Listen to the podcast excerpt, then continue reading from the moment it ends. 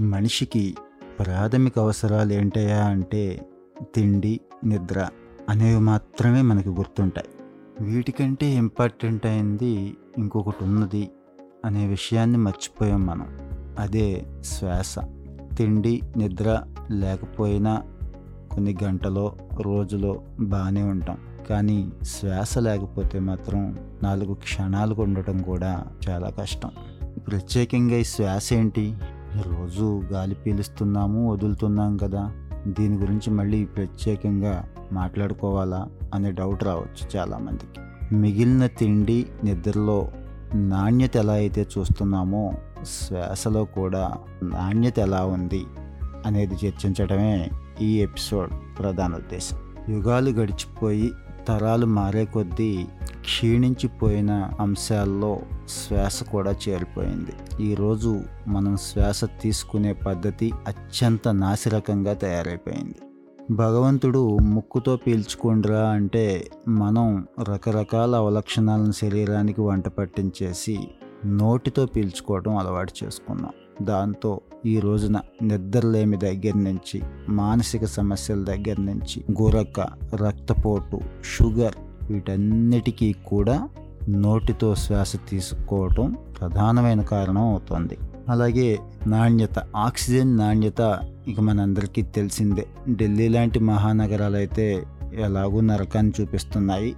ఇంకా పల్లెటూళ్ళల్లో ఉన్న వాళ్ళం కూడా నాణ్యమైన ఆక్సిజన్ లభించే సమయాల్లో కాస్త బయటికి వెళ్ళి గుండె నిండా శ్వాస తీసుకోవటం ద్వారా మన బ్లడ్లో ఆక్సిజన్ మోతాదు మంచిగా చేరుతుంది. మంచి ఆరోగ్యం సమకూరుతుంది. మన లైఫ్ స్పాన్ కూడా బాగా పెరుగుతుందనే విషయం చాలా తక్కువ మందికి తెలుసు. మరి దీన్నే మన పూర్వీకులు ప్రాణాయామం అని సుదర్శన యోగా అని ఒక గొప్ప విధానాన్ని మనకు అందించారు. కానీ మనం పూర్తిగా వదిలేసాం ఈ రోజున. ఈ రోజు కూడా హిమాలయాల్లో ఉన్న యోగులు కొన్ని వందల సంవత్సరాలు బతుకుతున్నారు అంటే ఇదే ముఖ్యమైన కారణం అండి. నాణ్యమైన ఆక్సిజన్ ఉండటంతో పాటు శ్వాస ఎలా తీసుకోవాలి ఎలా వదలాలి అనేది వాళ్ళకి అలవాటైపోయింది. మరి ఈ రోజున భూమి మీద ఉన్న క్షీరద జాతులన్నిటిలోకి కూడా అత్యంత దరిద్రంగా శ్వాస తీసుకునేది మనిషే.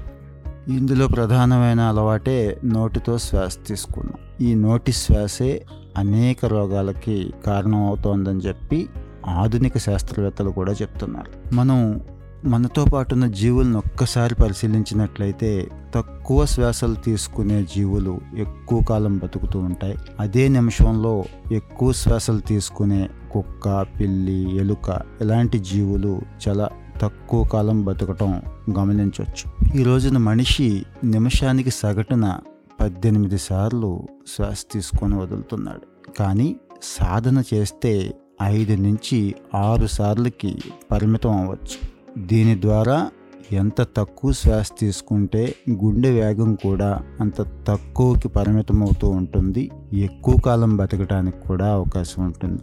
ఈ మధ్య వచ్చిన ఒక స్టడీ కూడా చెప్తోంది. రివర్స్ ఏజింగ్ అని.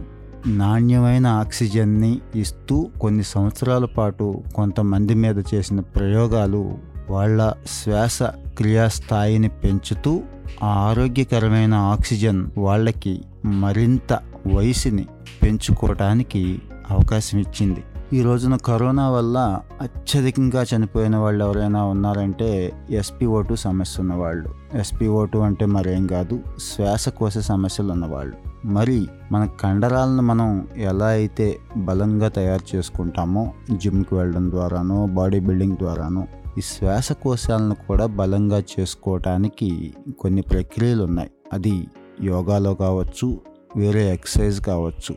వాటినన్నిటినీ ఫాలో అవటం ద్వారా మన శ్వాసకోశాలను బలంగా చేసుకుంటూ ఈ శ్వాస ప్రక్రియలో నాణ్యతను కూడా పెంచుకోవచ్చు.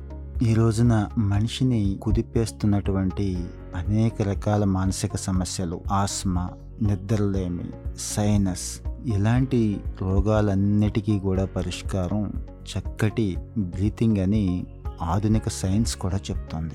మరి ఏం చేయాలి? ఏం లేదండి. ఎక్కడైతే ఆక్సిజన్ సమృద్ధిగా క్వాలిటీగా దొరుకుతుందో అక్కడ గడపడానికి ట్రై చేయండి.